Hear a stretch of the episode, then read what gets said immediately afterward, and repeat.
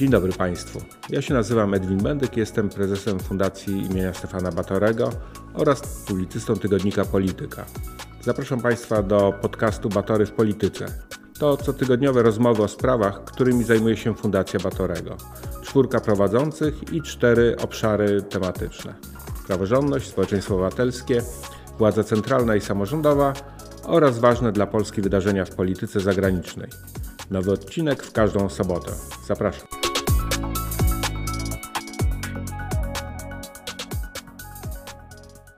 Dzień dobry Państwu, ja się nazywam Łukasz Pawłowski i zapraszam na kolejny odcinek podcastu z serii Batory w Polityce.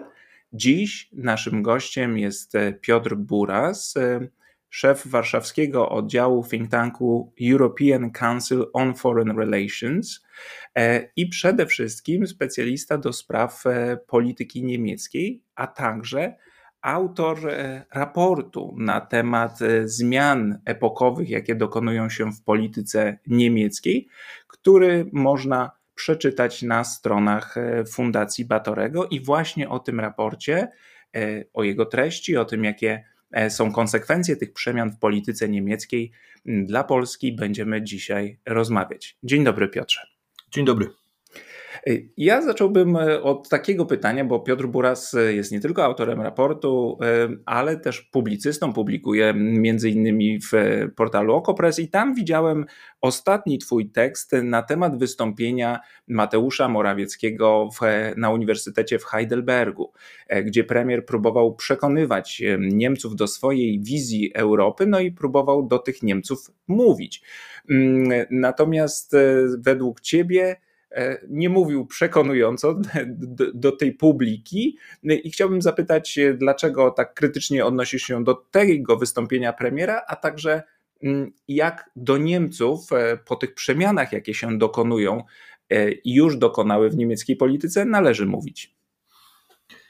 Ja myślę, może zacznijmy y, od y, krótkiej y, w odniesieniu do Polski definicji tego, co w Niemczech się zmieniło i, i dlaczego dzisiaj głos Polski w Niemczech może być bardziej słyszalny i ta otwartość w Niemczech na mm, argumenty płynące z Polski czy z innych krajów naszego regionu jest dzisiaj większa niż była wcześniej. Myślę, że powód jest dosyć oczywisty.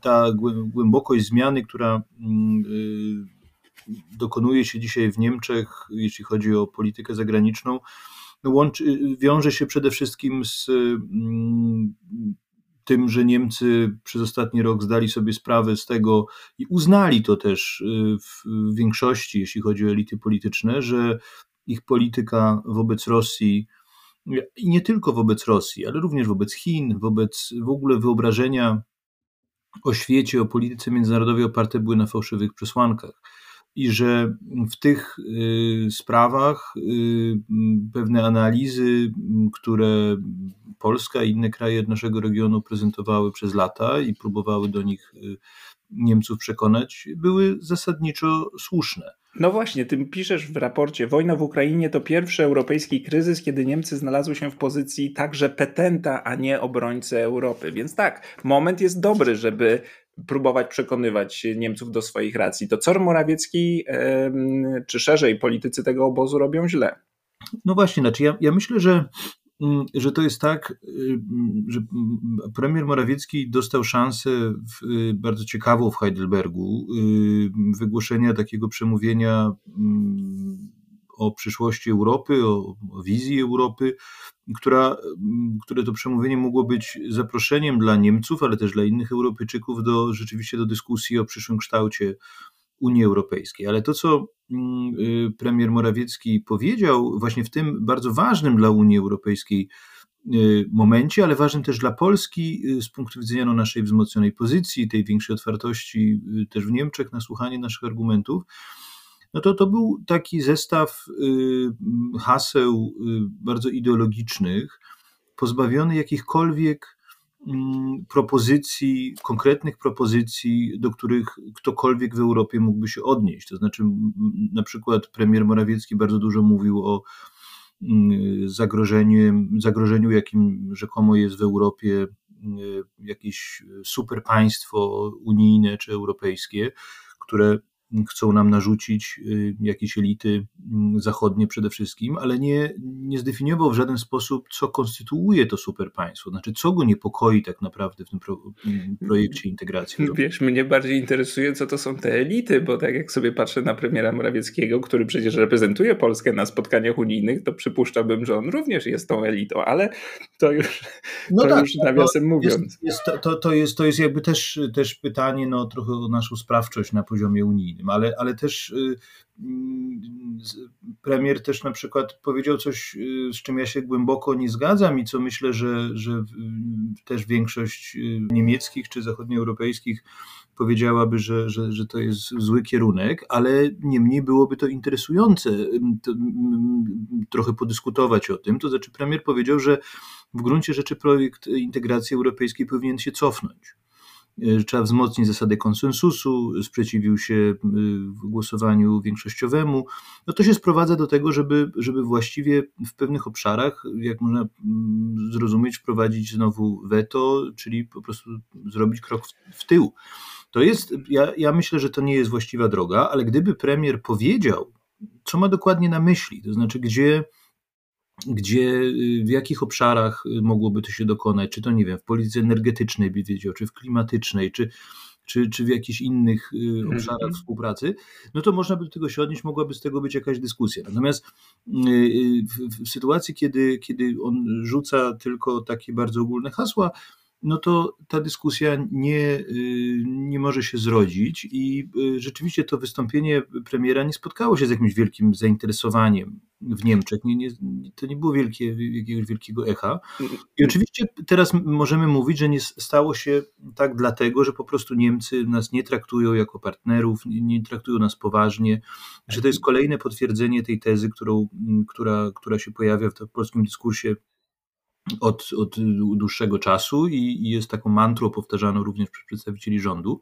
Ale ty stawiasz Ale... chyba inną tezę. Wydaje mi się, że ty mówisz, że to się nie spotyka z zainteresowaniem, bo my nie umiemy mówić tym językiem, który Niemców interesuje. I ten znaczy, raport. Ja nawet, nie wiem, czy, ja nawet nie wiem, czy to jest kwestia mówienia językiem, który interesuje Niemców, tylko po prostu mówienia czegoś, co jest interesujące. To znaczy, co okay. jest po prostu w ogóle, w ogóle ciekawe, to znaczy ciekawe czy, czy ważne w tej dyskusji. No bo dzisiaj cała Europa szuka y, różnych y, pomysłów na, na to, jak, jak się dalej rozwijać, albo jak się zmieniać, albo jak się przygotować do rozszerzenia, albo jak mm, nie wiem, stawiać czoła na przykład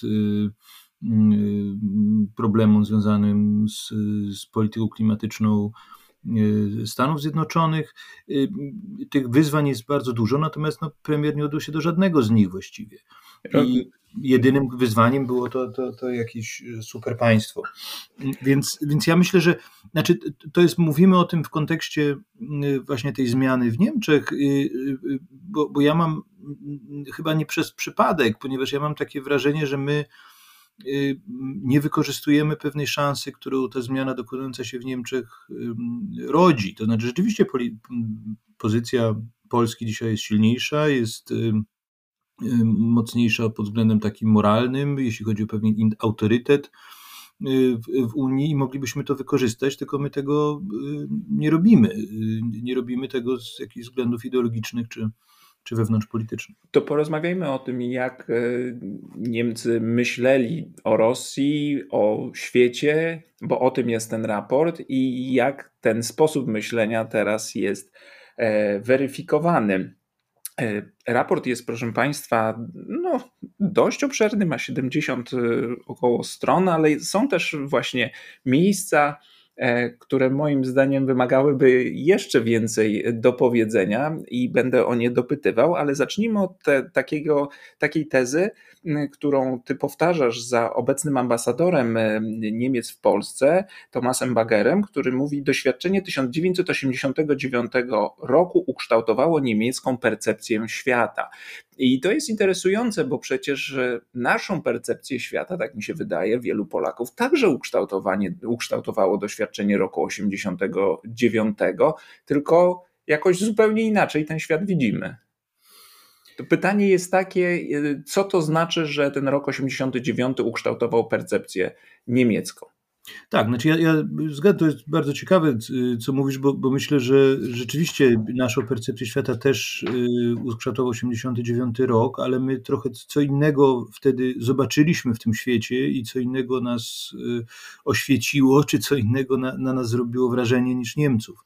Ja, ten tekst, y, który, który, który cytuję, to jest rzeczywiście bardzo ważny tekst.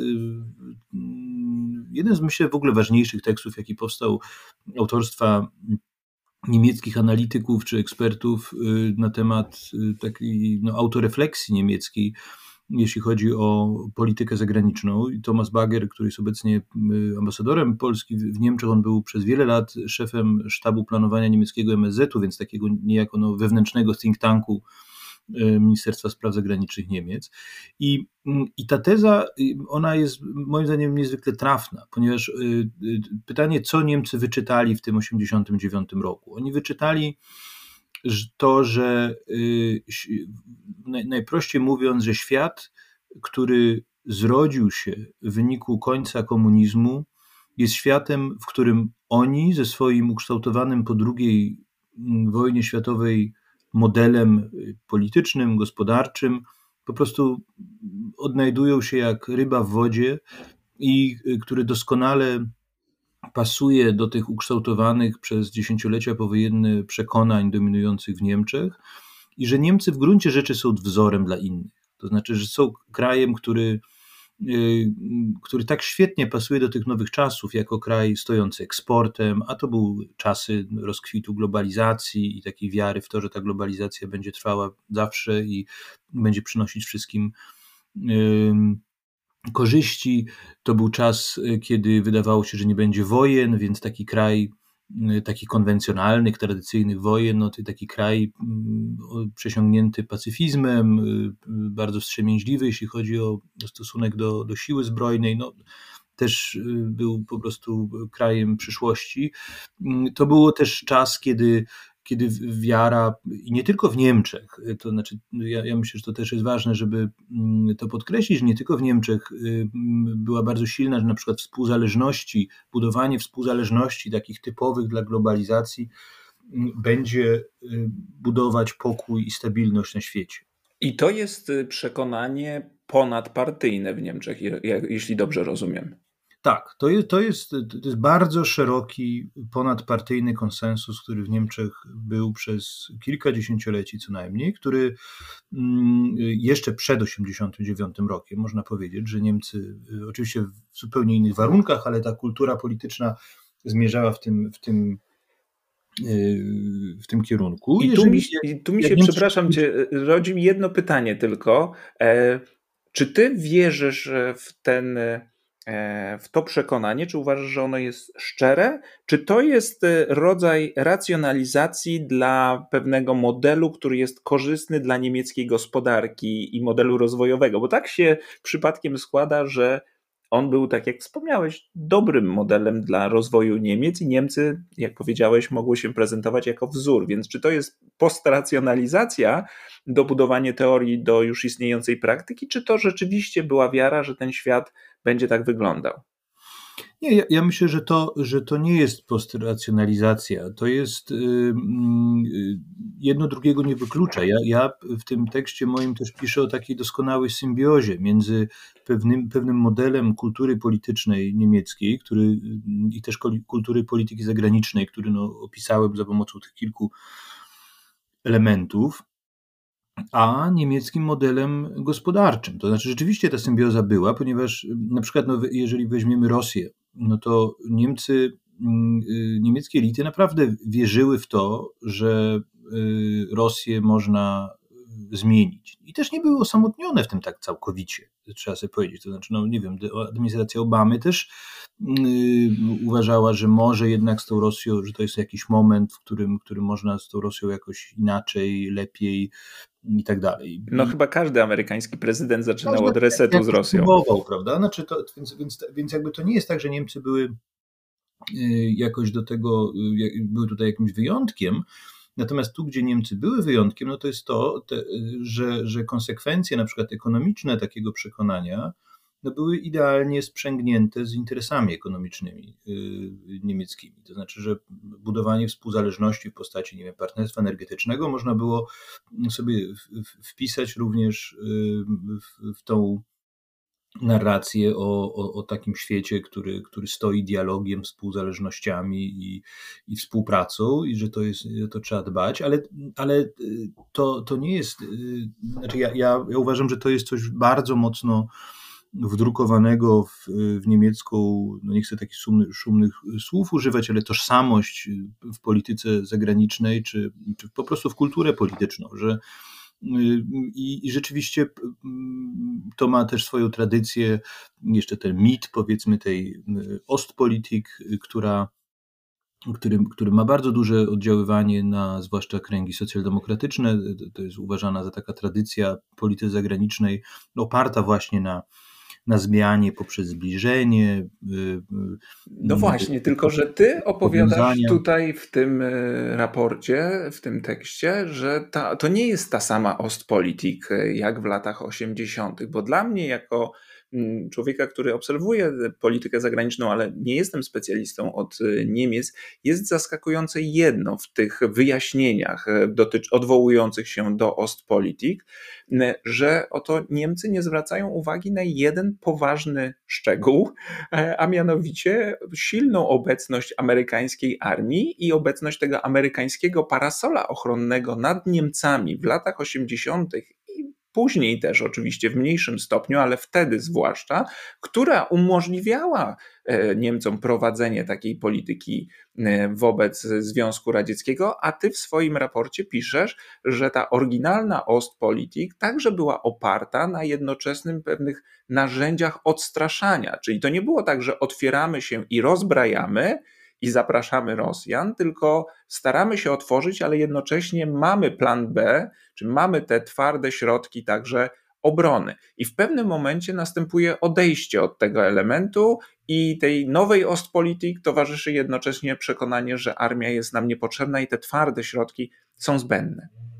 Tak, tylko że to, to się wiąże z dwiema kwestiami. Jedna jest taka, że, że sama Ostpolitik niemiecka ewoluowała przez dziesięciolecia i to rzeczywiście ta pierwsza Ostpolitik Brandta w latach 70., w końcu lat 60., początku lat 70. miała inny charakter niż Ostpolitik y, mm, tej samej partii socjaldemokratycznej y, w latach 80., kiedy ta partia była w opozycji i, y, i to, to, była ewolucja, która, która w gruncie rzeczy no, prowadziła od takiego y, założenia, że ta zmiana, y, której szukamy, to w gruncie rzeczy chodzi o, o to, żeby, które Niemcy zachodnie wtedy szukały, to miała być zmiana pomiędzy, w polityce pomiędzy państwami niemieckimi, że zmiana poprzez zbliżenie, czyli że musimy się zbliżyć z, ze Związkiem Radzieckim po to, żebyśmy mogli przyciągnąć NRD bliżej nas. Mhm. Y, y, to była w gruncie rzeczy ta zmiana. Potem ta polityka się zaczęła, znaczy te, zaczął powstawać mit tej Ostpolitik. Ona zaczęła w, ewoluować w kierunku po prostu y, takiego myślenia, że, że musimy się zbliżać z krajami komunistycznymi, ponieważ to doprowadzi do pokoju na świecie albo, albo do końca, do, do jakiegoś przezwyciężenia do, do, albo może nawet nie do przeciężenia podziału, tylko raczej do, do, do, do utrzymania stabilności i pokoju, a to jest najważniejsze. Kosztem wolności, kosztem suwerenności krajów Europy Środkowo-Wschodniej i tak dalej. Ale to jest jakby to jest jeden, jeden wątek. Ale, ale drugi jest tak już po zjednoczeniu, y, to y, no, y, ten element trochę odstraszania odpadł. Właśnie dlatego, że Niemcy chętnie uwierzyli, że w gruncie rzeczy świat już nie jest taki niebezpieczny. Rosja pogodziła się przecież, y, co oczywiście było fałszywym założeniem, ale, ale pogodziła się no z, z tym, że przegrała zimną wojnę. Stany Zjednoczone dominują w ogóle w świecie całkowicie, więc 300-tysięczna armia, taką jaką Niemcy jeszcze miały na początku lat 70., nie jest w ogóle potrzebna, bo mamy świat hegemonii amerykańskiej, niezagrożonej dominacji Zachodu, którego częścią trwałą są połączone już teraz Niemcy. Y, I w zasadzie no, można budować tą współzależność, można budować y, świat zglobalizowany, rozwijać model eksportowy i cieszyć się życiem. Znaczy, tak, tak to mniej więcej wyglądało. Ja myślę, że, że, ten, że ta narracja, ja, ja trochę się sprzeciwiam takiej interpretacji, że, że jest tu jakaś sprzeczność pomiędzy tym takim wyobrażeniem o świecie, które niektórzy uważają za naiwne, czy sami Niemcy mówią o tym dzisiaj, że to była naiwność, y, wiara w te, w te wszystkie przesłanki, o których mówimy, a z drugiej strony y, mm, interesami gospodarczymi, czy takim czystym pragmatyzmem. Mi się wydaje, że to tutaj żadnej sprzeczności nie ma. To jedno szło w parze z drugim i, i na tym polegał cały y, w gruncie rzeczy no, ten model niemieckiej polityki i na tym polega też cały problem dzisiaj, gdzie okazuje się, że te przesłanki upadły, czy przynajmniej dzisiaj Niemcy zaczynają rozumieć, zaczęli rozumieć, że te przesłanki upadły i to znaczy, że, że cały świat im się zawalił. I, i dlatego to pęknięcie, to, to, które dzisiaj obserwujemy, ta, ta zmiana, ta Zeitenwende, jak to nazwał Scholz, czyli zakręt dziejowy czy zwrot, który nastąpił w wyniku wojny, no jest tak poważny, tak głęboki, tak trudny dla Niemiec y, i, i dlatego też jest źródłem tylu napięć i, i, i kontrowersji, nie tylko zresztą rozgrywających się wewnątrz samych Niemiec.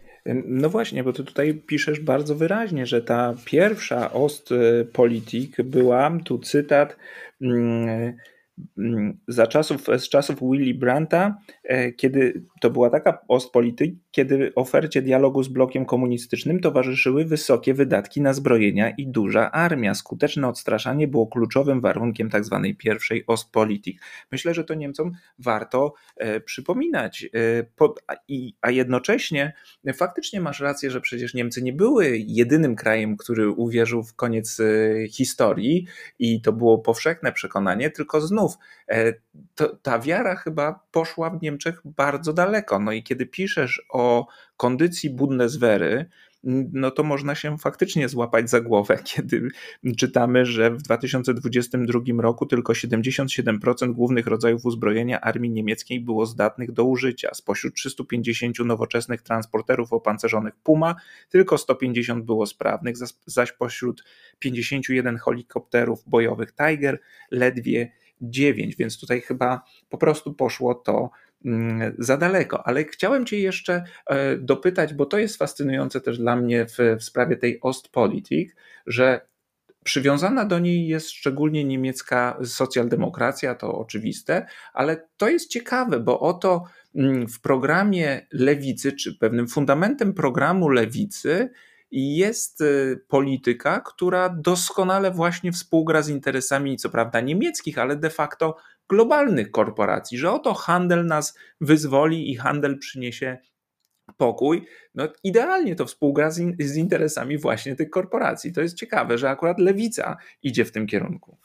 No tak, ale można oczywiście to interpretować też w ten sposób, że to mm, jest, idzie, jeżeli już tak patrzymy na to przez pryzmat pewnych ideologicznych przekonań, no, że to też idzie w, w parze z interesami no, warstw czy klas pracujących i, i że, że na tym korzystają no, pracownicy y, niemieccy i, i tak to jest też zresztą, no, czy było y, przedstawiane. Jasne, ale z drugiej strony mówisz, wspominasz o Zielonych, którzy byli, powstali jako partia pacyfistyczna y, i taka bardzo też ideowa, ale przyszła zmiana. To jestem ciekawy, jak ta zmiana wśród zielonych nastąpiła i czy może nastąp, nastąpić na tej samej zasadzie właśnie w socjaldemokracji.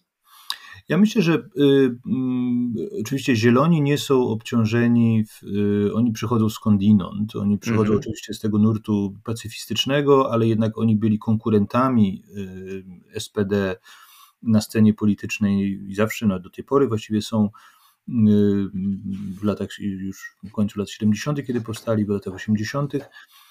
I, I zieloni, to co wydaje mi się jest istotne, rzeczywiście zawsze mieli dużo bardziej krytyczny, czy po prostu krytyczny stosunek do Rosji, w dużej mierze ze względu na kwestie praw człowieka, bo to jest ten element, który w tej partii zawsze był bardzo, bardzo mocno podnoszony. I, ale to, że Niemcy, że, że Zieloni stali się tą partią, która dzisiaj zaskakująco zupełnie jest najbardziej, i to, i to nie tylko sama partia, ale również wyborcy Zielonych, są tymi, którzy najbardziej opowiadają się za eksportem broni do, do mm, Ukrainy, że chcą wzmacniania Bundeswehry, że są po prostu, znaczy to, to, jest, to brzmi jak, jak, jak żart y, właściwie, to jest prawie nie do uwierzenia, bo ta partia zro, zrodziła się właśnie z tego nurtu pacyfistycznego w ogromnej mierze. To bierze się też stąd, że ta partia y, jest dużo bardziej dojrzała pod względem polityki zagranicznej, choćby dlatego, że ona przeszła już bardzo poważną debatę, jeśli chodzi o, o, o kwestie polityki zagranicznej i polityki bezpieczeństwa w końcu lat 90., a konkretnie w 99 roku, kiedy była u władzy razem z SPD w rządzie Schrödera i ten rząd musiał podjąć decyzję o udziale niemieckim w natowskiej operacji w Kosowie. I to było wtedy absolutne tabu w Niemczech, no jeszcze chyba większe niż to, co się dzieje w tej chwili, mm, jeśli chodzi o przemiany w niemieckiej polityce bezpieczeństwa. I, nie, I Zieloni mieli z tym oczywiście największy zdecydowanie problem, no bo byli partią po prostu, która w ogóle była przeci, przeciwna nawet Bundeswehrze, czy, czy, czy nawet członkostwu w NATO przez długi czas. I, I tam Joszka Fischer musiał przeprowadzić niezwykle y, trudną dyskusję wewnątrzpartyjną i no, to, to był ten słynny zjazd partii, na którym y, jeden z uczestników rzucił Fischera takim woreczkiem z, z czerwoną farbą i, i, trafił go w ucho i Fischer, lider Zielonych, stracił słuch na pewien czas. No to były dramatyczne, no jak na e, chwilę, w takim no, politycznym oczywiście, no ten incydent może nie był aż tak strasznie dramatyczny, ale, ale to była dosyć dramatyczna debata, ale, ale która ukształtowała Zielonych bardzo mocno i jakby też zwiększyła taką samoświadomość w tej partii, jeśli chodzi o kwestie zagraniczne. I myślę ta ewolucja, którą teraz przechodzą, przechodzi łatwiej, a zwłaszcza łatwiej niż SPD, no, która dla której ten mit Ostpolitik jest rzeczywiście takim mitem założycielskim. Znaczy może nie założycielskim tej partii, ale, ale kluczowym mitem politycznym e, związanym z okresem świetności tej partii i, i, i, i dla pewnego pokolenia, to też jest bardzo ważne, polityków SPD, to jest jeszcze część ich żywej biografii. Więc oni, broniąc tego mitu, bronią także swojego własnego dorobku, swojego życia, swojej biografii i i, I, to jest bardzo bolesne, bolesne rozliczenie w ramach tej partii. Może o rozliczeniu nawet trochę za wcześnie jest mówić, to nie jest rozliczenie, jeszcze to często jest rozliczanie się samych indywidualnych osób, samych sobą, ale też to jest ważna no, taka zmiana, którą, którą nowe kierownictwo partii to jest Lars Klingbeil, który ma, jest, jest stosunkowo młodym politykiem, 40 parę lat, Y, czyli jest z innego pokolenia, które no nie jest naznaczone tym mitem Ostpolitik w tak, tak silny sposób. A z drugiej strony jest ta frakcja parlamentarna, o której piszesz, która y, tak. prezentuje nieco odmienny pogląd i to, to szczegółowo jest to opisane w raporcie, ale y, jest jeszcze jeden taki element, który my często słyszymy, że i tu też cytuję fragment raportu, mm, taka wysoka świadomość odpowiedzialności historycznej Niemców wobec narodu rosyjskiego i bardzo niska w odniesieniu do innych narodów byłego ZSRR, w tym Ukraińców. No i ja tak czytając to, zastanawiam się, czy ostatecznie, czy to właśnie całe to niemieckie hamletyzowanie nie wynika z przekonania, że na wschód, nie wiem, czy od Odry, czy od Bugu, no jest po prostu inna strefa wpływów.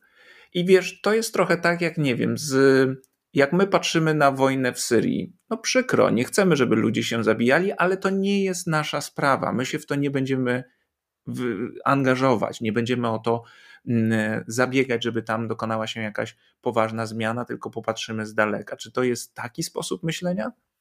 Ja myślę, że on do pewnego stopnia, ja bym mówił o tym jednak w czasie przeszłym. Ja myślę, Aha. że do, jeszcze do niedawna to tak było. W, oczywiście no nie było wtedy jeszcze aż tak brutalnej wojny, no była wojna, była aneksja Krymu, była wojna w Donbasie, to gdzieś tam y, oczywiście y, docierało do niemieckiej opinii publicznej, no, do elit politycznych to zupełnie, ale, ale rzeczywiście no, w jakimś stopniu to, ten, ten opis, y, który przedstawiłeś jest trafny, to znaczy to nie była do końca ich, to nie był ich konflikt, to nie były ich sprawy, to było daleko. Ukraina miała też bardzo kiepską prasę, y, no, też częściowo zawinioną przez siebie, no to, to oczywiście nie, trudno mówić o winie, ale no, jako kraj... Y, no daleka była od ideału, tak.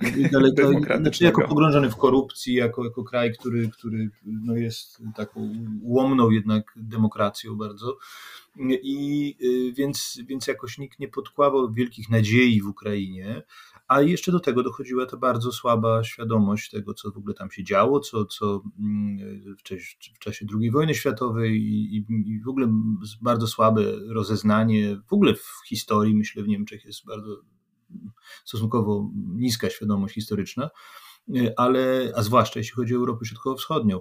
Więc, więc to wszystko składało na taką, takie trochę dezinteresment Natomiast ja mówię, że to jest, mówię o tym w czasie przeszłym, bo myślę jednak, że to, co się nie, nie idealizując w żadnym razie tych, tych, tej, tej ewolucji ostatniego roku, ale jednak tutaj no, widać bardzo poważną zmianę, y, gdzie, gdzie właśnie ta y, za pomocą, no, za, za sprawą tej brutalnej wojny, ta, ta y, historia i, i, problematyka tego regionu gdzieś trafia do niemieckiej świadomości. I to widać na, na przykład bardzo ciekawie w, na w badaniach opinii publicznej, jak patrzymy, gdzie jak jest postrzegana Rosja, to znaczy no, to, to, jest, to są zmiany fundamentalne, jeżeli spojrzeć, że nie wiem, 3 czwarte Niemców uważa dzisiaj, że, że, że Rosja jest y, wrogiem czy, czy rywalem.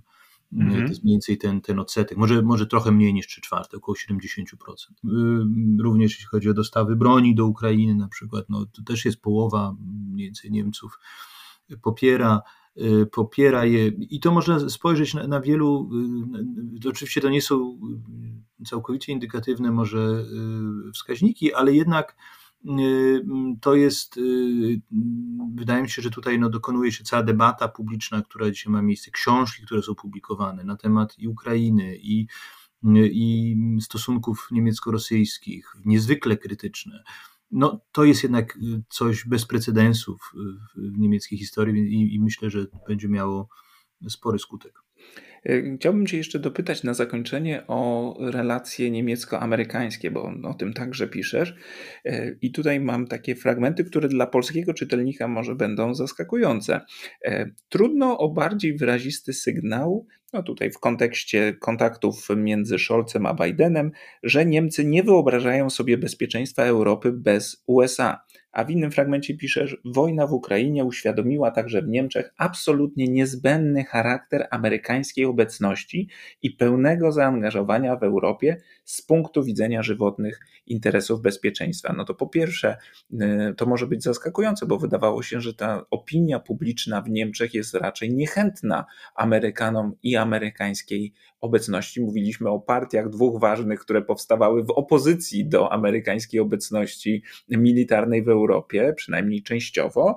E, to, to jest pierwsze pytanie, czy tu się też coś zmieniło zasadniczego? A drugie pytanie dotyczy tego, czy Niemcy są przygotowani na to, co się w Stanach Zjednoczonych może stać, bo tutaj znowu inwestują w relacje z państwem, które jest moim zdaniem coraz mniej przewidywalne. Był taki artykuł niedawno w The Economist mówiący, że Europa nie jest gotowa na to, co może im przynieść amerykańska polityka po powrocie republikanów, czyli na przykład Trumpa do władzy. I mam wrażenie, że, że Niemcy, tak czytając Twój rozdział, w ogóle o tym nie myślą. To jest bardzo słuszna y, obserwacja, to znaczy, bo te dwie rzeczy się ze sobą niezwykle łączą i, i są, i, i, powstaje z tego taki trochę, y, o których powiedziałeś, te dwa punkty, i powstaje z tego taki ambiwalentny bardzo obraz, ale który jest trafny. Mianowicie, że z jednej strony to jest też z polskiego punktu widzenia bardzo pozytywny efekt tych ostatnich 12 miesięcy, to znaczy no, ogromne zbliżenie Niemiec do Stanów Zjednoczonych, y, gdzie po prostu rzeczywiście, tak jak, jak cytowałeś, y, y, Scholz kieruje się w zasadzie w swoich wyborach zdaniem Bidena i, i, robi wszystko, żeby, żeby być blisko Stanów Zjednoczonych. To jest z jednej strony bardzo pozytywne, ale z drugiej strony jest bardzo niepokojące. właśnie z powodu, o którym, o którym mówiłeś. To znaczy, za chwilę możemy mieć y, w Stanach Zjednoczonych zupełnie inną administrację. Y, nastroje się zmieniają. Widać, że zwłaszcza republikanie są mm, y, i niechętni pomocy Ukrainie, i dużo bardziej sceptyczni, czy wręcz niechętni częściowo tym gwarancjom bezpieczeństwa, które Stany Zjednoczone dają Europie. I i oczywiście w tej sytuacji takie zapatrzenie się, y, y, zafiksowanie się Niemiec na po prostu na Stanach Zjednoczonych y, trochę jest niejako no, sprzeczne z duchem czasu. I oczywiście ja mam wrażenie takie, tylko że ja mam, to, to, jest pewna różnica istotna dla mnie między Stanami, między Niemcami a Polską, jeśli chodzi o Stany Zjednoczone. Ja myślę, że w Niemczech jak obserwuję i śledzę tę debatę, to ten problem jest dostrzegany. To znaczy, Aha. Niemcy są bardzo zaniepokojeni tym, co się będzie działo w, w Stanach Zjednoczonych, tylko że nie mają kompletnie żadnej na to odpowiedzi. Są bezradni, znaczy nie są, nie są jakby gotowi nawet do udzielenia tej odpowiedzi na razie, chociaż dost, problem dostrzegają. Natomiast w Polsce my udajemy, że nie ma problemu. Y, my po prostu nie chcemy w to wierzyć, że, że ten problem może być. Znaczy, jesteśmy w jakimś sensie, yy, yy, uważamy, że, że, że, że to nas, mamy nadzieję, że to nie będzie nas dotyczyć, chociaż yy, najprawdopodobniej robimy w gruncie rzeczy więcej niż Niemcy, żeby y, temu problemowi, którego nie chcemy dostrzec, zapobiec chociaż nie wiem, czy robimy y, wszystko słusznie. To znaczy, my inwestujemy przede wszystkim w nasze własne zdolności, w naszą własną armię. Y, próbujemy zbudować jakiś bilateralny sojusz ze Stanami Zjednoczonymi. Znaczy, my, my działamy, ale trochę też myślę w oparciu o przesłanki, które nie do końca są sprawdzone i prawdziwe. Natomiast w Niemczech mam y, wrażenie, że y, no na razie Niemcy są zajęte po prostu w ogóle wygrzebywaniem się z tego kryzysu, który, w którym się znalazły i taka wizja, że miałyby, mimo że o tym bardzo dużo mówią i to jest taka mantra, którą powtarzają, że miałyby jakąś tutaj rolę przywódczą y, pełnić w Europie, jeśli chodzi o sprawę bezpieczeństwa, to w istocie rzeczy jest dla nich dosyć przerażająca. I, i, i nie, nie są w tej chwili jeszcze do tego zdolne. No tak, jest w tym pewna ironia, że cieszymy się, kiedy Niemcy wysyłają czołgi do innego kraju. To w Stanach Zjednoczonych też się z takimi komentarzami spotykałem, mm. oczywiście pół, pół żartobliwymi. Bardzo Ci dziękuję za rozmowę. Państwa bardzo zachęcam do sięgnięcia po ten raport. Można się z niego jeszcze wielu innych rzeczy dowiedzieć. Mamy rozdziały poświęcone relacjom niemiecko-chińskim i tym, jak wnios jakie wnioski z wojny w Ukrainie płyną dla Niemiec w relacjach z Chinami. Mamy opowieść o tym, jak Niemcy uniezależniały się, czy uniezależniają się energetycznie od Rosji i jakie tutaj postępy rzeczywiście wykonano. Mamy więcej informacji na temat y, Bundeswehry i tego, w jakim stanie jest niemiecka armia. I, I co też było dla mnie ciekawe, że ten wielki program wart 100 miliardów euro, który ogłaszał kanclerz Scholz, to tak jak ty piszesz, to jest tylko próba zasypania największych dziur, a nie żadna wielka modernizacja, której by się można spodziewać za tak dużą sumę. Bardzo to jest ciekawy raport, bardzo jeszcze raz Państwu polecam, a Tobie Piotrze dziękuję za, za rozmowę. Ja bardzo dziękuję. Do usłyszenia zapraszam Państwa na kolejny odcinek podcastu Batory w Polityce, który jak zwykle opublikujemy w przyszłą sobotę. Do usłyszenia.